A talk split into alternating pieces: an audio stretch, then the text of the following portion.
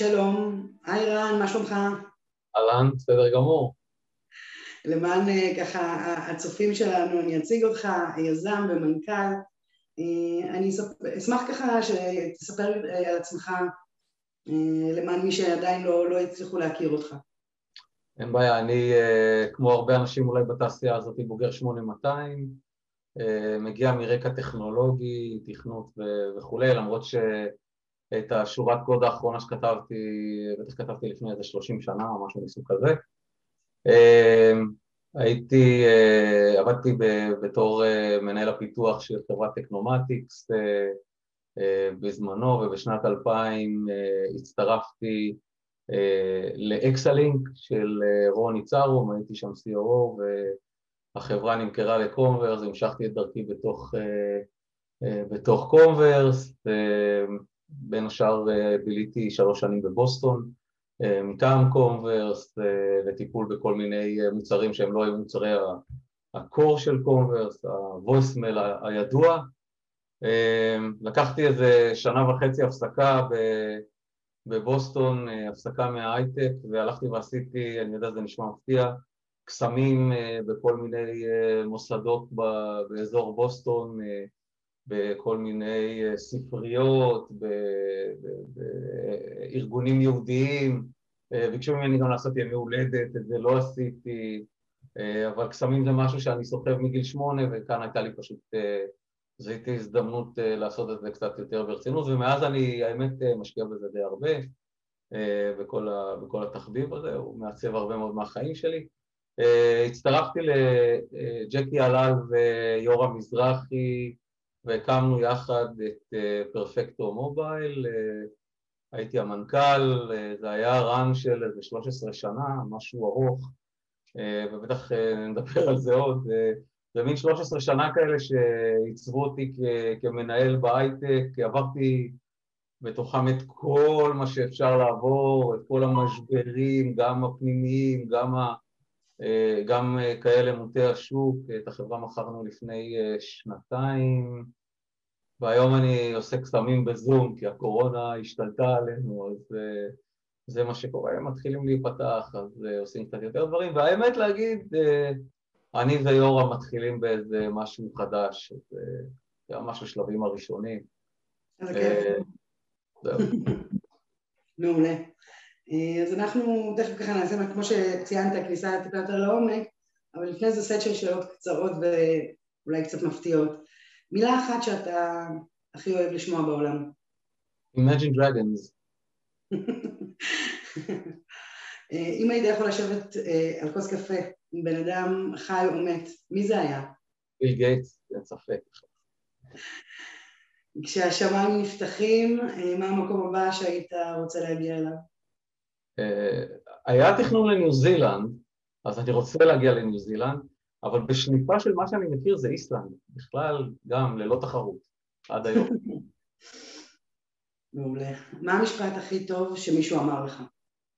It's kind of fun to do the impossible, אבל לא אמרו לי את זה, זה וולט דיסני פעם אמר. מעולה, מעולה, מעולה. אם היית צריך לעבוד במקצוע שהוא לא המקצוע שלך, במה היית עובד?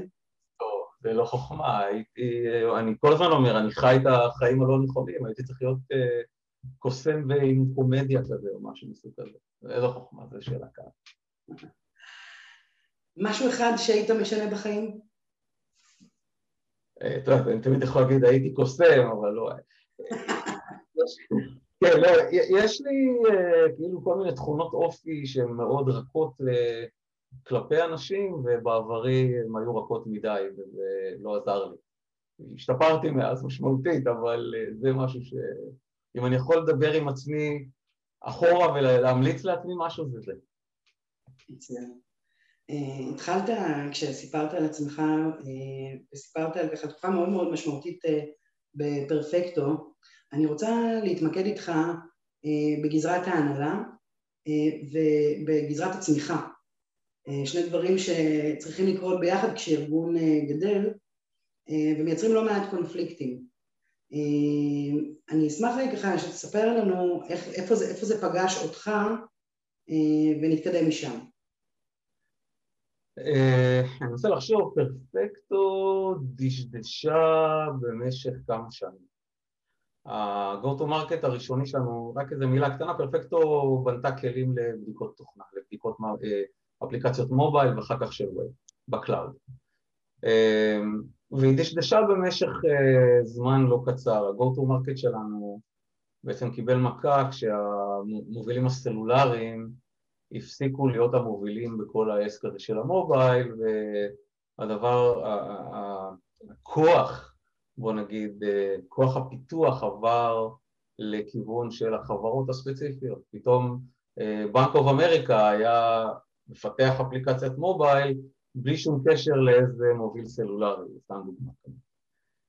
ופרפקטו דשדשה, היא לא, היא לא ידעה כל כך מה לעשות, והיה צריך לעשות איזשהו אה, שיפט, איזשהו אה, אה, שינוי משמעותי, פיבוט, בהגה המקצועית, לכיוון, אה, לכיוון אחר, אנחנו הגענו מקומברס, ידענו אה, למכור למפעילים סלולריים, ואז אז, אז שינוי ראשון שאני חושב ש, שהיה צריך לעשות כאן זה להגיד, אוקיי, אנחנו לא יכולים להמשיך למכור למפעילים הסלולריים, בואו נמכור למישהו אחר, אבל למי?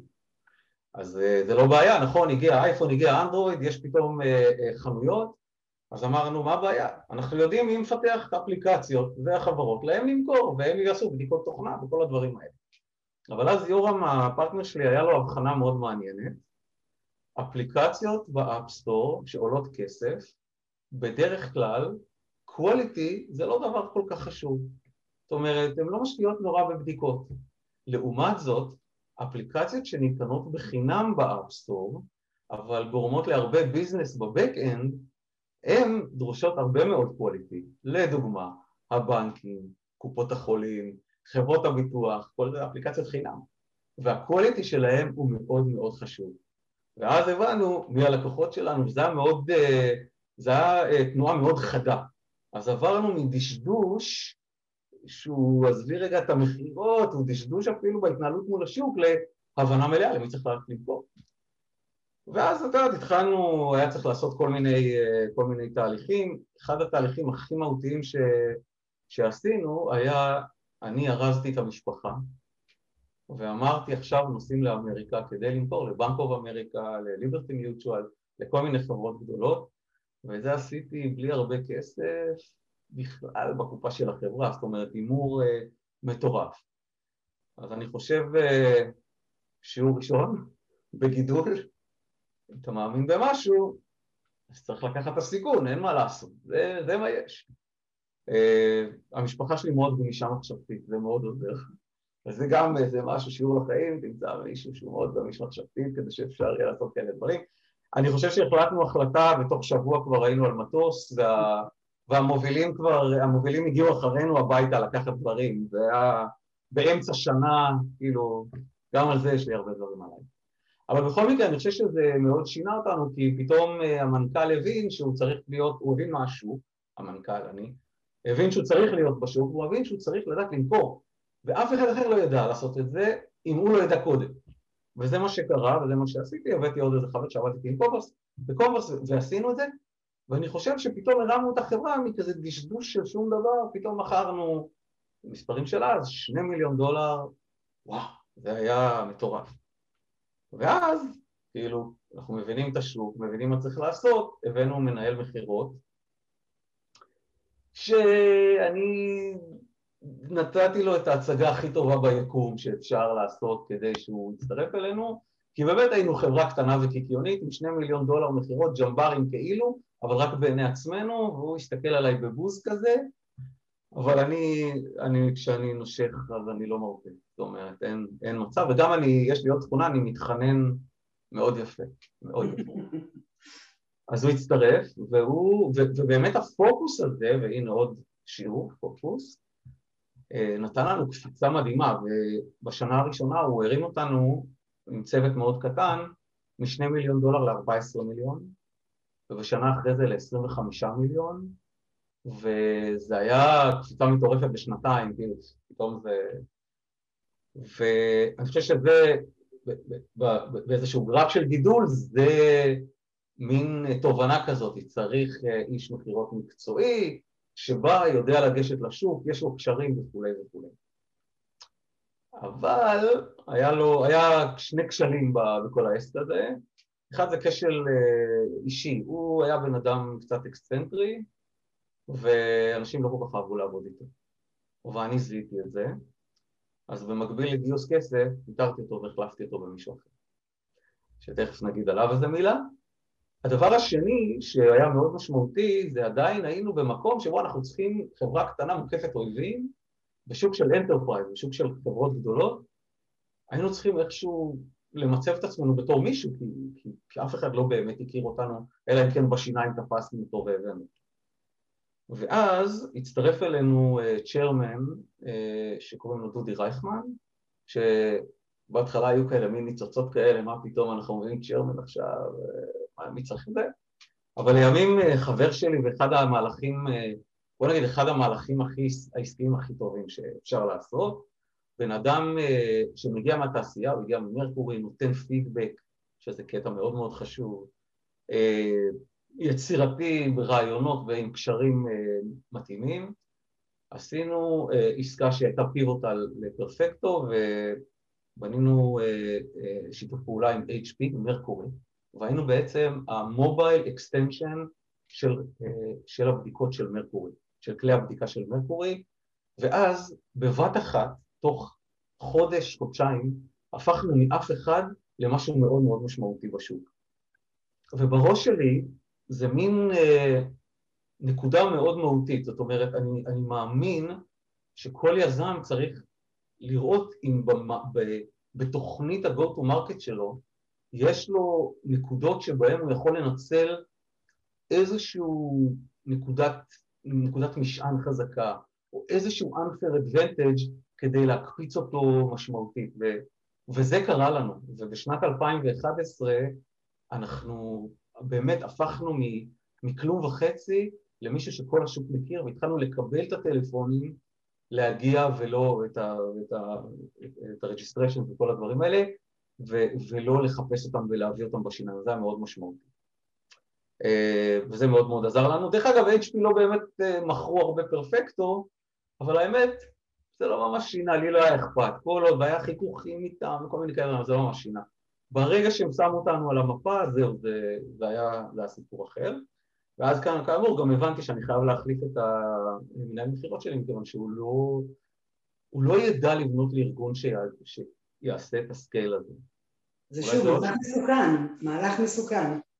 זה מהלך מסוכן ועוד יותר מסוכן אה, כי באותו רגע בדיוק עשינו גם גיוס, כן? גייסנו 25 מיליון דולר, מכרתי את הבן אדם הזה בתור הבן אדם שהוא איש המכירות שלי והכל, וסיפרתי כמה הוא הצליח והכל וכמה הוא הצליח בעברו וכל הדברים הטובים, וממרקורי הוא היה והכל, ואז, לא יודע, אני חושב שלושה שבועות אחרי המכירה, אני מתקשר למשקיע, אחרי ההשקעה, אני מתקשר למשקיע המרכזי שלי ואני אומר לו, תשמע, לירון, צריך להחליף פה את מרק, ואני עשיתי את זה כבר לא, לא התייעצתי.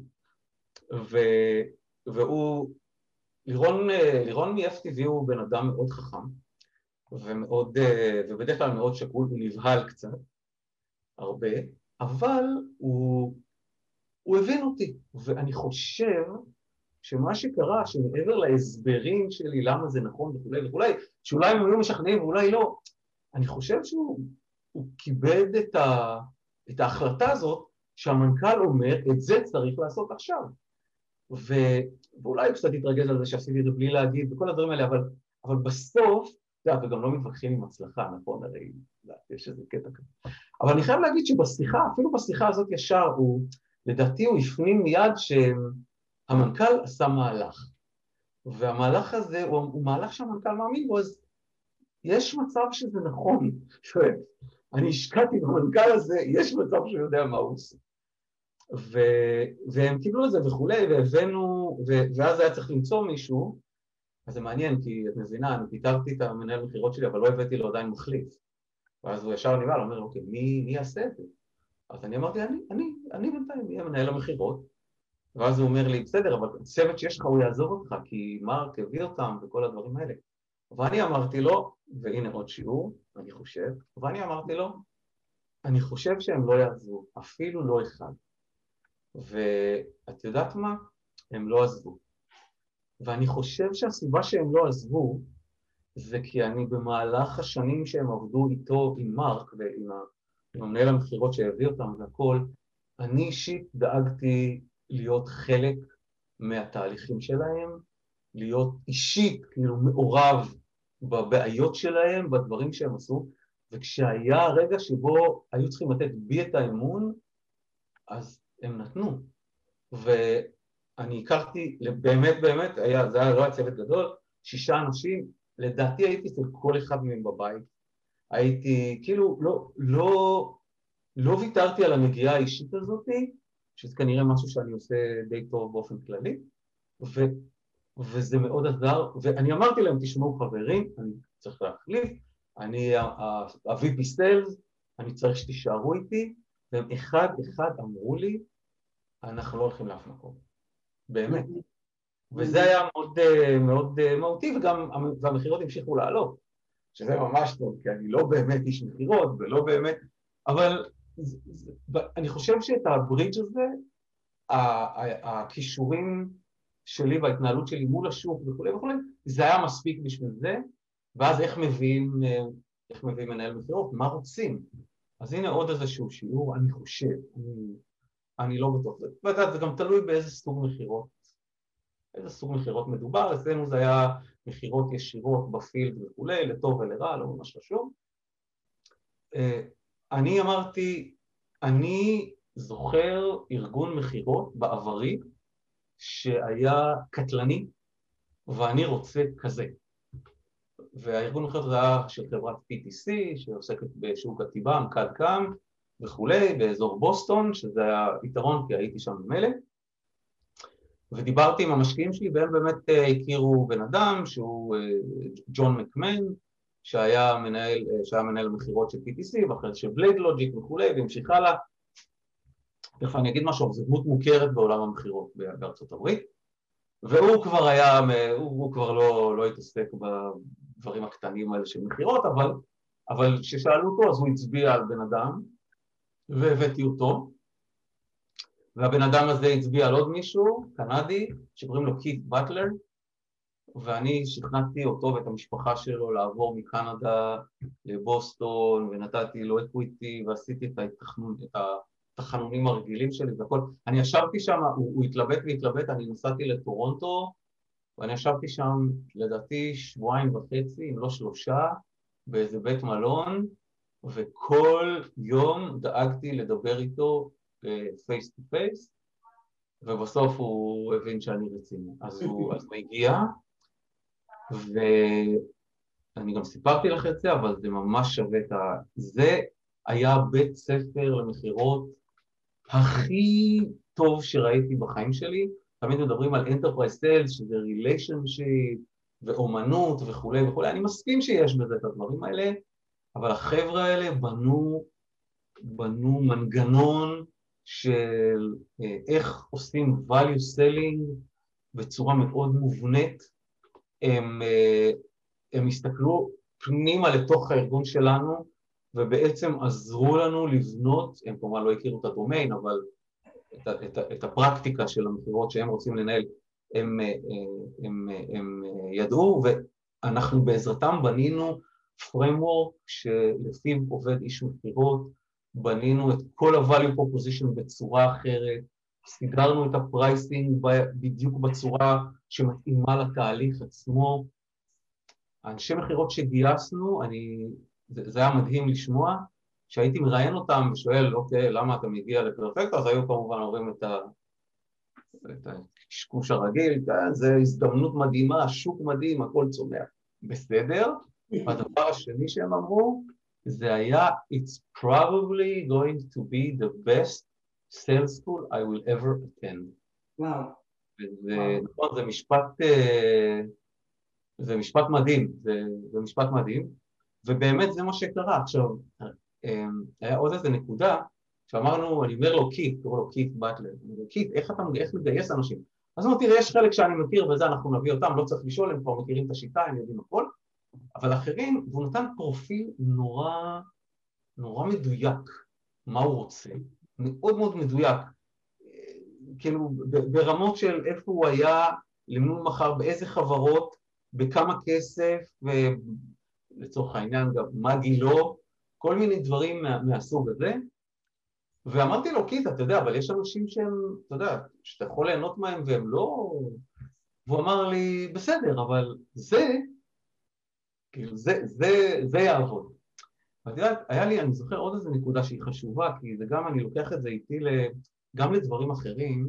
בריאיון הראשון הראשון איתו, שאלתי אותו, תגיד, בתור VP Sales, דרך אגב, הוא לא היה VP Sales לפני זה. הוא, אני תפסתי בן אדם שעולה בקריירה שלו, שזה נראה לי גם מאוד חשוב, זה, זה כאילו הקטע, אם, אם לוקחים מישהו כבר למעלה, או מישהו שבילה למעלה כבר הרבה זמן, יש מצב שהוא לא יהיה רעב, זה לא כל כך טוב. אבל בקיצור, שאלתי לו, תגיד, על מה עושה סמנכ"ל מכירות? מה עושה VP Sales? והוא אמר לי משהו מאוד מעניין. הוא אמר לי, at the end of the day, I hire and I coach. Mm-hmm. זה כאילו מה שאני עושה. עכשיו, ברור שהוא עושה עוד דברים, כן, והוא מאשר, ועסקאות והכל, אבל זו נקודה מאוד מעניינת, נכון? זה... לגמרי. כאילו, אה, דרך אגב, זה איכשהו מתקשר גם לנקודת ה-HR שדיברנו עליה. ואנחנו תכף נרחיב אותה גם. לא, וזה, וזה קשור מאוד בעיניי, וגם היה לנו את ה... והיה את החיבור הזה. וה-hire and I coach הזה, אחד הדברים שאני אומר, אני, אני לקחתי את זה לכל המנהלים, אתה דיברתי נגיד עם המנהלי פיתוח, אז שאלתי אותם, מה אתם חושבים התפקיד שלכם? ואת יודעת, אנחנו ומתכנתים והכל, והתכנות יהיה בסדר והכל, הכל, הכל נכון. ואמרתי להם, אבל תקשיבו, אתם לבד, שום דבר. האנשים שלכם זה אתם. אז תפנימו את זה, I hire and I coach. זה מאוד חזק, ככה בונים צוות. אז אם נחזור לשאלה... מה זה תפקידו של מנהל כשמזקקים את זה? נכון. בכל תחום, בכל תחום בארגון. נכון, זה, זה קשור לכל תחום. כמובן שיש את הדומיין, את עניין הדומיין הספציפי, ברור. אבל אם, אם אני חוזר לשאלה הראשונה שלך, על, כאילו על, על גדילה, על צמיחה, אז תראי, כאילו צריך לראות שהארגון מתאים, ואם הארגון לא מתאים, או ה leaderים שלו לא מתאימים, אז צריך להביא את ה leaderים המתאימים. ו-I hire and I coach זה משהו שהוא מאוד מאוד קשור לקטע הזה של בניית ארגון שיודע לעשות את ה scale. זה מאוד חשוב. חוץ מזה יש כמובן דברים שנובעים מה, מהשוק, אז התחלנו למכור ל... יש לי סיפור מדהים. אנחנו מוכרים ל enterprise גדול, אז אה, מה, הבעיה? חשבנו תוכנה, מה, מה הבעיה?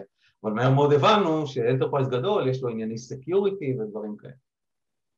אז אה, היה לנו data center, שאנחנו ניהלנו בעצמנו באיזה משרד בבוסטון, כדי לחסוך בכסף אפילו, אז בחורף, בבוסטון, בחורף לא צריך מזגן, היינו פותחים את החלון, זה בערך ה... בקיצור, אנחנו מוכרים לחברה שנקראת State אה, Farm, שזו חברת ביטוח מאוד גדולה באמריקה, והולך להיות דיל גדול. הדיל הכי גדול שהיה לנו עד אז, שני מיליון דולר, משהו מטורף. אה, מכרנו, עשינו מכירה, רצינו לעשות להם מכירה, ואז פתאום מתקשרים אלינו, מודיעים, אוקיי, אנחנו שולחים ועדה לבדיקת ה data center שלכם. עכשיו, זה לא משהו שהיה עובר security, דבר ראשון שהם עשו זה נכנסו למשרד השכן, טיפסו לגג וירדו לתוך ה data center שלנו ואמרו הנה אפשר לפרוץ בקלות, זה בערך ה... בקיצור, הם היו שם היום שלם ומצאו מלא בעיות וזה מאוד מעניין כי זה עוד נקודה שאפשר, שחברות קטנות יכולות ללמוד ממנה ואז ישבנו איתם לסיכום ואני הייתי בטוח שהם אומרים לנו עזבו אותנו. אבל uh, הם אמרו, לא, יש לנו פה מסמך של אוסף של דברים שאתם צריכים לתקן, אנחנו risk assessment, ואנחנו יודעים שאת מה שאתם נותנים, החברות הגדולות, לא ייתנו בזמן הקרוב. אנחנו מבינים את הדברים האלה, ככה עובדת טכנולוגיה. ולכן אנחנו נמליץ להמשיך איתכם, אבל תוך שנה אתם צריכים לתקן את הדברים האלה והאלה. מה השיעור? השיעור הוא שגם אם אתה חברה קטנה ומוקפת אויבים, זה לא אומר שאתה לא יכול למכור לגדולים, ואולי להפך. אל תיבהל. יש, כאילו, יש, יש להם מספיק סיבות לקנות ממך, אם, אם, אם יש לחברה את ה-value proposition המתאים. אז, אז, אז, אז צריך, צריך להסתכל ולראות את הדברים האלה. מבינה מה הסיפור שלי, שאני יכול לדעת, שאני יודע הרבה דברים, זה, זה כאילו... לגמרי, לא, אבל הסיפור בהחלט אה, מחדד את הדברים. אני רוצה לדבר איתך על, על פונקציית HR. כשבשיחה שלנו עלה ההיכרות הקודמת שלך, אפילו אמביוולנטית לגבי זה, ואז קורים כל מיני דברים שגורמים לך להבין כמה זו פונקציה חשובה בתוך הארגון, בטח בתהליכי גדילה. בוא תספר קצת על זה. כן, אז, אוקיי, אז אני ידוע בתור בן אדם ש... או כמו שפעם מישהו אמר לי, אל תביא משאבי אנוש, ואז לא יהיו לך בעיות של משאבי אנוש. כאילו, זה בערך ה... אז ואני, אני כאילו, כשאני מסתכל על העבודה שלי עם, עם אנשי משאבי אנוש במהלך הקריירה שלי, אז אני, אז אני, אני לא רוצה כמובן לפגוע באף אחד, כי את אנשים טובים והכול, אבל זה מקצוע מאוד מאוד קשה, לדעתי, מאוד קשה. פשוט קשה להצליח בו, כי, כי יש את העובדים ויש את ההנהלה ויש נהלים ורגולציות ויש את הביזנס, כאילו, ש, שצריך, אה, אה, שיש לו צרכים משלו, והם לא תמיד בדיוק אליי, הם צריכים להיות, אבל הם לא תמיד בדיוק. ואז נשאלת השאלה, איך, איך, אה, איך, מה זה התפקיד הזה, איך עושים אותו, איך מנצלים אותו ומה יוצא ממנו. ולאורך השנים שלי אני ראיתי הרבה מאוד מצבים שבהם התפקיד הזה קיבל מהר מאוד אחד מ... בוא נגיד שלושה, שלוש, שלוש פנים, שלושה פנים. אחד זה ת"ש. אנחנו נסדר פה כל מיני הטבות, נביא, נעשה טיול, נארגן כאלה דברים. חשוב, אבל ת"ש. ויש את הנושא של גיוס, אוקיי, נביא משאבי אנוש ואז נוכל לגייס, אוקיי. ויש את הפן השלישי שזה פשוט רגולציה ואדמיניסטרציה. אנחנו צריכים, באמריקה זה נורא בולט, נכון? נשים את הפלקט הזה, ונתן להם את התדריך הזה, ועכשיו נעשה diversity day וכל הדברים האלה, וזה לא... אבל, אבל בסדר, אבל, אבל אם אתה חושב על זה, בשביל זה, בסדר, בסדר, לא, אבל זה לא איזה משהו מהותי. אני חושב שפעם ראשונה שנתקלתי בזה, זה התראיינתי פאסט לייף, מה שנקרא, בחיים הקודמים, לבקווב, דיברתי עם אלי ברקת, וזה היה ימים שאני חושב שלא היו הרבה אה, אה, סמנכלי משאבי אנוש בכלל בחברות, בטח לא בהייטק, והוא סיפר לי, אה, ואני רוצה שתדבר עם סמנכ"ל משאבי האנוש שלי, ואני מאוד אה, התרשמתי, אמרתי, מה, יש לך סמנכ"ל של משאבי אנוש? הוא אמר לי, כן, ואני נשען עליו מאוד חזק, ו... וזה מאוד הרשים אותי ואני זוכר את זה מאוד, אה, כאילו בצורה מאוד אה, ברורה, אבל אני לא, במהלך הקריירה לא באמת, לא באמת נתקלתי בדברים האלה. אני חושב שכש... דיברנו על, על, על הצמיחה, יש עוד נקודה למה אני, למה אני, זה אולי שווה להגיד, אני כאילו, כאילו אני, אני, אני מחזיק מעצמי בן אדם של אנשים, אז מה, אני צריך מישהו שידאג לנו. אני הייתי מדריך בצופים, אני ובאדן פאוול ייסדנו את הצופים, זה לא... בקיצור, אז, אז אה, אני חושב שכשהתחלנו לצמוח, כשהחלפתי את סמנכ"ל משאבי אנוש, או שעמד, סליחה, כשהחלפתי את סמנכ"ל מכירות, רגע לפני בעצם, ועשינו את העסקה הזאת עם HP שעשתה פיבוט, ופתאום אמרתי, וואו, אני יכול פה לגייס מלא כסף, אז החברה צריכה לגדול, ופתאום אמרתי, רגע, זה, זה המקום הזה, שבו אני אולי צריך עזרה, כאילו, ובכלל Executive Empowerment או אה, אה, אה, Executive Enhancement בחברה זה משהו שצריך לחשוב עליו כאשר היא גדלה, ולפעמים כשלא עושים את זה אז זה מחזיק אותה, זה, זה מושך אותה אחורה, ואחד הדברים האלה זה כנראה הנושא הזה של פיתוח מחלקה של משאבי אנוש.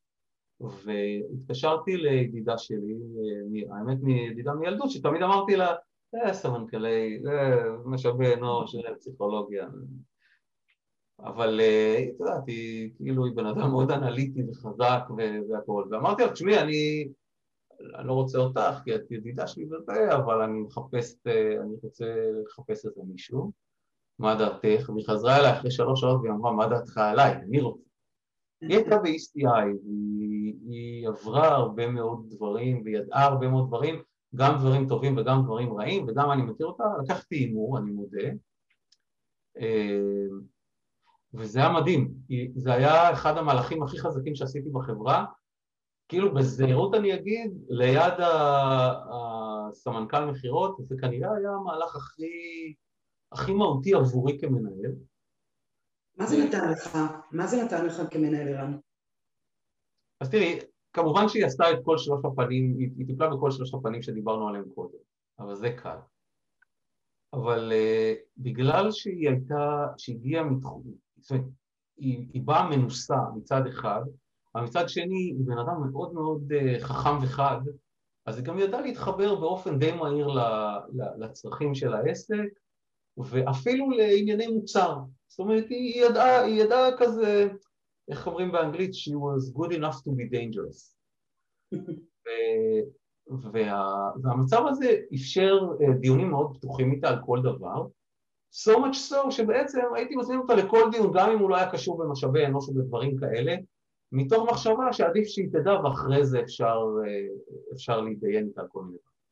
ואז לתשוב, כתשובה לשאלה שלך, אז תראי, אה, פיתוחי, פיתוח מנהלים מאוד מאוד diligent, אה, כאילו עבודה עם המנהלים קדימה, ו, קדימה ואחורה, אה, אה, התדיינות, empowerment שלהם, לא טיפול בבעיות של אנשים, אלא empowerment של המנהל כדי לטפל בבעיות. כל מיני דברים מסוג כזה היא עשתה בלי שאני בכלל התערבתי. מה שכן, אני והיא כל הזמן היינו מדברים על זה כ... כאילו כאסטרטגיה, זאת אומרת, היינו מיושרים על מה זה הדברים האלה שצריך אה, שצריך לעשות, וזה היה מאוד מאוד חזק, זה היה כל כך חזק שהם היו באים אליה להתייעץ, כאילו, וזה מאוד, מאוד יפה, אני ראיתי, את יודעת, אני לא אומר, יש, יש אנשים טובים בשוק, אבל ממה שאני ראיתי לא הרבה אנשים באו להתייעץ, פשוט לא היו באים, זה הת"ש, הם עושים טיולים, אני לא ועדת קישוט, כאילו, זה לא, לא, זה לא. ו, וזה היה מאוד, אה, בעיניי מאוד, אה, מאוד חזק. היה נושא של אה, תכנון. כשהיינו עושים תכנון קדימה, אז הישיבה עם ה-HR הייתה לא רק, אוקיי, אנחנו עושים תכנון קדימה ואנחנו צריכים לגייס ככה וככה אנשים, אה, סיגל, לכי תגייסי אנשים. לא, זה היה אוקיי, ואיך ייראה הארגון, והאם יש לנו את המנהל המתאים, ומי זה המנהל הזה, והאם כדאי להזיז. והיא הייתה באה עם כל מיני רעיונות, את מי להזיז ואת מי לסדר ואיך לסדר, ו, והם היו מאוד לעניין, כי כאמור, דאגנו שהיא תהיה נורא בעניין. אז, אז, זה, אז זה, זה בעניינים, של, בעניינים של התנהלות של הארגון, שוב, לא רק ברמת הת"ש וה... כן, כלומר, לא, להיות מעורבת באסטרטגיה לא רק ברמת הטקטיקה והביצוע. אוקיי, אבל... לא, אפילו בקביעת האסטרטגיה. אוקיי, אנחנו צריכים עכשיו להגדיל את הקבוצה באמריקה. איך, איך עושים את זה בכלל? אז זה לא שהיינו צריכים למצוא מישהו, לא, סיגל הייתה אומרת, אני אטפל בזה. והייתה מוצאת את הבן אדם המתאים וכולי, וכאילו, זה, זה, והיא הייתה גם יודעת מי יעבוד איתנו טוב ומי לא, שזה עוד נקודה חשובה. זה לא סתם מבין, זה, זה לעומק. ובואו נגיד ארה"ב זה עוד קל, אבל נגיד, אוקיי, ועכשיו באוסטרליה, קצת יותר רחוק, או עכשיו ביפן, גם רחוק וגם לא אותו דבר בכלל, ולדבר עם ההודים שהיו לנו. אז, אז, היא, ידעה לגדול למולטי נשיונל בצורה מאוד יפה. אבל הדבר האחרון שאולי גם בהרבה מובנים הכי אימפקטפול זה היא הייתה, היא הייתה סאונד בורד כזה מאוד חזק שלי. והייתי, יודעת, כשהייתי חושב, אוקיי, אני רוצה לעשות את הדברים האלה והאלה, דרך אגב, אפילו שהם לא היו פיור ארגון או משהו כזה, האמת, הייתי מדבר איתה קודם כדי לראות אם יש לזה לדעתה השפעות ארגוניות. זאת אומרת, הייתי מספר על משהו שאני רוצה לעשות במוצר וכולי וכולי, והייתה תמיד שואלת את השאלות האלה, האם צריך קבוצה אחרת, האם כאילו איפה הם צריכים להיות, איפה, איפה כדאי שהם יהיו ממוקמים, האם החבר'ה בבולגריה יכולים לעשות את זה כי זה קשור, כל, כל מיני דברים שהם היו מאוד אה, מאוד מהותיים, שלא לדבר על אה, החלטות אה, שהיו אישיות שלי, זה היה בן אדם שהוא sounding board מאוד מאוד חזק, אז אני, זה אחד, אני גם כתבתי את זה בפייסבוק. וכשאחרי המכירה כתבתי שזה אחד המהלכים הכי טובים, חוץ מקיט, זה אחד המהלכים הכי טובים שעשיתי מיוזמתי, ואני ממליץ למצוא בן אדם כזה כשעושים את ה scale, אולי בהתחלה לא באמת צריך, אבל כשעושים את ה scale הזה, אני יכול להגיד לך שהיום, נגיד אני ויורם, הפרטנר שאנחנו מתחילים, חושבים על משהו חדש והכל, בראש שלי אני שומר את סיגל בתמונה, כאילו, ואני, ואני אשתמש ב, בידע שלה ובתבונה שלה לאורך הזמן, אפילו אם זה רק ברמה של התייעצויות קטנות, ובבוא העת, אם זה יהפוך למשהו מהותי, אז אני אגיד לה, טוב, בואי, בואי תעשי משהו בשביל המדינה, כי כאילו זה היה מאוד מאוד, מאוד חזק. כן. כיף לשמוע את זה, מרגש ממש. אני רוצה להתייחס גם לנושא שעלה בשיחה המקדימה שלנו. אני השתמשתי במילה שקיפות, אתה ככה יותר בהקשר של להיות גלוי עם העובדים, לאורך כל הדרך גם כשטוב וגם כשפחות טוב. אני אשמח שתספר קצת על האג'נדה הניהולית שלך בהקשר הזה. כן, אז אני, אני, יש לי איזה מין בעיה כזאת שכשאני uh, לא דובר אמת, אז אני, ואני לא עושה, ואני לא עושה קסמים, לא דובר אמת, אני לא עושה קסמים, אז האף שלי מתארך ואני מזיע, כאילו, זה לא עובד. Uh, לא, אני אגיד לך מה, אני, אני כאילו, אני מאמין ש... שאפשר אה, לקבל אה, או לבנות, בוא נגיד, אה, ארגון אה, על בסיס מאוד מאוד חזק של אמון. אה, יש שאלה האם הקורונה וה, והמעבר למדיות הדיגיטליות האלה לא קצת הורסות את ה...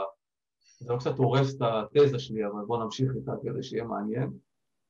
אה, ואני מאמין שאם אני, אה, שוב, כאמור, אני מעולם לא השתמשתי במילה שקיפות, למרות... את יודעת, את יודעת למה אני לא השתמשתי במילה שקיפות? כי היא מילה רגולטורית כזאת. אז אני לא, אז אני תמיד הייתי אומר, אני אספר הכל, זהו, זה אותו דבר. אבל שקיפות זה מילה רגולטורית, מישהו מכריח אותי. לא, לא מכריח. אז, אה, אז אני מאמין שאתה, שבתור מנהל, את, את יכולה לקבל הרבה מאוד uh, uh, קרדיט מהעובדים, so much so שיבוא היום שבו תזדקקי לקרדיט הזה ואם לא צברת אותו לא יהיה לך. עכשיו, אה, מאיפה הוא מגיע קרדיט? לדעתי, הוא מגיע משני מקומות. הוא מגיע מהצלחה. אם יש הצלחה, יש קרדיט. ו, והוא מגיע מאישיות. אם יש אישיות, יש קרדיט. ו, אני חושב שבהיבט של האישיות את לא יכולה לרמות.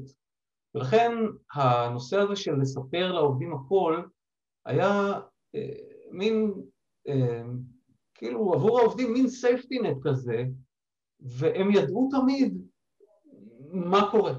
ואני גם אמרתי להם שאני אגיד להם, זאת אומרת, אמרתי להם, תראו, אני דורש את הדברים הבאים, אל תשאלו אותי כמה שעות צריך לעבוד, אל תתפ... כאילו, אני, אני דורש commitment מלא. ובתמורה, אני committed לספר לכם הכל, ולהגיד לכם במה אני מתלבט ובמה לא, ומה אני חושב שאני יודע בדיוק מה יעבוד, ומה אני חושב שצריך לעשות, אבל אני לא באמת יודע אם יעבוד. וזה החיים. ומה, ומה קרה לנו פיננסית? כאילו, ואמרתי להם, אני אספר לכם גם פיננסית מה פה קורה, אלא אם כן זה דברים שאני מחויב על פי חוזה חיצוני לא לספר, אז אני לא אספר, זה מה שנקרא סאק ידע, ככה זה בחיים. אבל זה, זה מה יש, אבל אני, אני אספר, ולכן הייתי אומר מה היעדים שלנו, ולא הייתי מורח אותם, זאת אומרת לא הייתי מוריד מעלה בהתאמה, וכשעמדנו ביעדים אז אמרתי עמדנו, וכשלא עמדנו אמרתי לא עמדנו, אבל זה מילא, גם הייתי אומר להם, תשמעו, יש לי תחושה בניתוח שעשינו, שאולי לא נעמוד ביעדים האלה, שזו אמירה מאוד קשה לעובדים, כי יכול להיות שכולם יברחו מחר. אם האמריקאים יברחו, אם לא אמריקאים, זה לא בטוח. והנה גם לא ברחו, לא חשוב. אז, אז הייתי מספר, בעצם הייתי מספר הכל, ואני חושב שמה שקרה זה שבאמת בזמנים קשים לא נבהלו, לא נבהלו. אמרתי, והייתי גם אומר להם, תשמעו, כאן זה מצב קשה. ואני קומיטד, את יודעת, לתקן את זה וכולי, ולקחת אחריות והכל, ו, וככה זה יהיה. ו... לא אני, אני, אני חושב, אני, אני חושב שגם אמרתי את זה, אני, אני... היה לנו במשך הרבה מאוד שנים שאפס אפרישן. לא יודע, שבע שנים, שמונה שנים, כאילו משהו, משהו מטורף כזה. בארץ. באמריקה זה קצת שונה, בגלל שאנשים עובדים ברמוט, בגלל זה אני אומר שאולי הקורונה משנה. אבל, אבל בארץ, ו, וגם, וגם אחרי זה שהתחיל הקלישן, זה היה במשורה כזה, זה היה באחד בשנה כזה, מין כזה, ו, וכשהיו זמנים ממש ממש קשים, אז אנשים ציפו ממני, ואני יודע את זה, אנשים ציפו ממני אה, שאני אדע אה, לטפל בהם ושזה יהיה פייר, וכל מה שעשיתי היה פייר. עכשיו עוד פעם, אם יש בן אדם ספציפי שנפגע מאיזושהי פעולה שעשיתי, בסדר, זה לא יודע, אבל ה... לא נוצר, אין, אין אף פעם איזשהו, בהיסטוריה של פרפקטו, אני לא מזהה איזשהו סחף באיזשהו כיוון, למרות שהיו זמנים נורא נורא קשים. אני יודע שאולי זה טריוויאלי, אבל ב-2008, בסוף 2008 במשבר הכלכלי, אז, אז כולם ציפו ממני, הם ציפו ממני את זה, שאני, שאני לא אפטר אף אחד, היה ציפייה כזאת, זה היה ברור לי לגמרי, שאני לא אפטר אף אחד ושאני אוריד שכר. זאת הייתה הציפייה. והם הבינו, הם, עכשיו, זה לא שהם הם פשוט קלעו למחשבה של, אני אמרתי להם, אם אני אפטר אתכם אתם לא תמצאו עבודה, אז מה יצא לנו מזה? אז עכשיו במטותא כולנו מורידים בשכר ונשרוד את זה, והורדנו, את יודעת, לעובדים הורדנו, אם אני זוכר נכון, עשרה אחוז ולהנהלה עשרים אחוז, משהו מסתכל. תשמעי, אני אגיד לך מה יותר מזה, את יודעת, ב... והם, והם ידעו את זה, והם גם, שוב, זה, פונקציה של כאלה, כשהייתה את המכירה, אז, אז בגלל גובה, גובה הסכום וההחזקות וכולי, אז היו אנשים שלא היו מקבלים כלום מהמכירה. אז, אז כאילו זה לא אכפת לי, אני לטוב ולרע אמרתי, לא, לא אכפת לי מה קורה, כולם מקבלים משהו, אפילו אם זה, אפילו אם זה לא הרבה, זה לא משנה. היו אנשים שמאוד נהנו מזה, בסדר, הם היו גם הרבה זמן וגם אלה, לא משנה. אבל זה היה מאוד חשוב. אז, אז, אז, אז כולם קיבלו משהו. זהו, לא, לא, זה לא עניין אותי, ו... ואני חושב ש, שבסוף זה, זה, אני לא עושה את זה ממניעים אגואיסטיים, דווקא, זאת אומרת, ממניעים אינטרסנטיים, אני, אני כן עושה את זה ממניעים אגואיסטיים, אני חושב גם, גם אמרתי לך, זה, זה עוזר לי לקום בבוקר ולהסתכל במראה כשאני, כש, גם כשהזמנים קשים, בוא נגיד כך. לגמרי, וגם מאוד בולט בשיחה שאתה עושה את זה בהנאה גדולה, וככה, אה, לפחות בסיפור של פרפקטו זה היה משהו כמו, ש, כמו שהתחלת, חיים שלמים אה, בתוך הארגון הזה. חיים שלמים בתוך הארגון, ממש ככה. פעמיים באמריקה, זה לא... אז קודם כל, ככה, מה, לקראת סיכום כזה אה, שלנו, מה אתה מאחל לעצמך בטווח הקצר, בטווח ארוך, מה שתבחר? אמ, יש, יש כמה, זאת אומרת, יש משהו אחד נורא חשוב, מאוד חשוב, אולי הכי חשוב, אה, אני יודע שזה יישמע מוזר, אבל אה, תשמעי, היה לי תכנון שלם של אה, טיולים ב-2020, הייתי חופשי ומאושר, היה לי ניו זילנד, נורבגיה, יפן, היה מלדיבים, כל הזה, ואני מאחל לעצמי שאני כאילו זה לא בסדר, באמת, זה ממש לא בסדר. זה דבר אחד. את יודעת, יש כל הדברים האלה של הבריאות וזה, יש לי איזה מיזם שאני רוצה ש... יש לנו איזה הימור כאילו על משהו, ואנחנו, אני מאוד רוצה שזה יקום ונוכל לבדוק את זה ולראות שזה באמת, שזה באמת יכול להצליח. ואם אני מצליח אה, בשנה הקרובה, אה, אה, את יודעת, to amaze ו-to entertain ולגרום לאנשים לצחוק עם הקסמים וזה, אז זה גם, זה דבר טוב, זה דבר טוב. האמת שכן, אולי, אולי נשאיר לזה מה שנקרא את הסשן הבא, פחות דיברנו הפעם על הקוסמות ויש ככה עוד הרבה שאלות בהקשר הזה, אבל אה, ככה מה שנקרא זמננו קצר ומסתיים, נדאג לאחד נוסף. אני רוצה להודות לך רן על שיחה מרתקת מאוד מאוד מאוד, אה, ומה שנקרא, מקווה לפגוש אותך במגשים את שני החלומות, גם בפן האישי ככה אה, ממשיך ומטייל בעולם, וכמובן בפן המקצועי אה, ממשיך לגדול ולצמוח. תודה, תודה. תודה לך, והמשך יום נעים.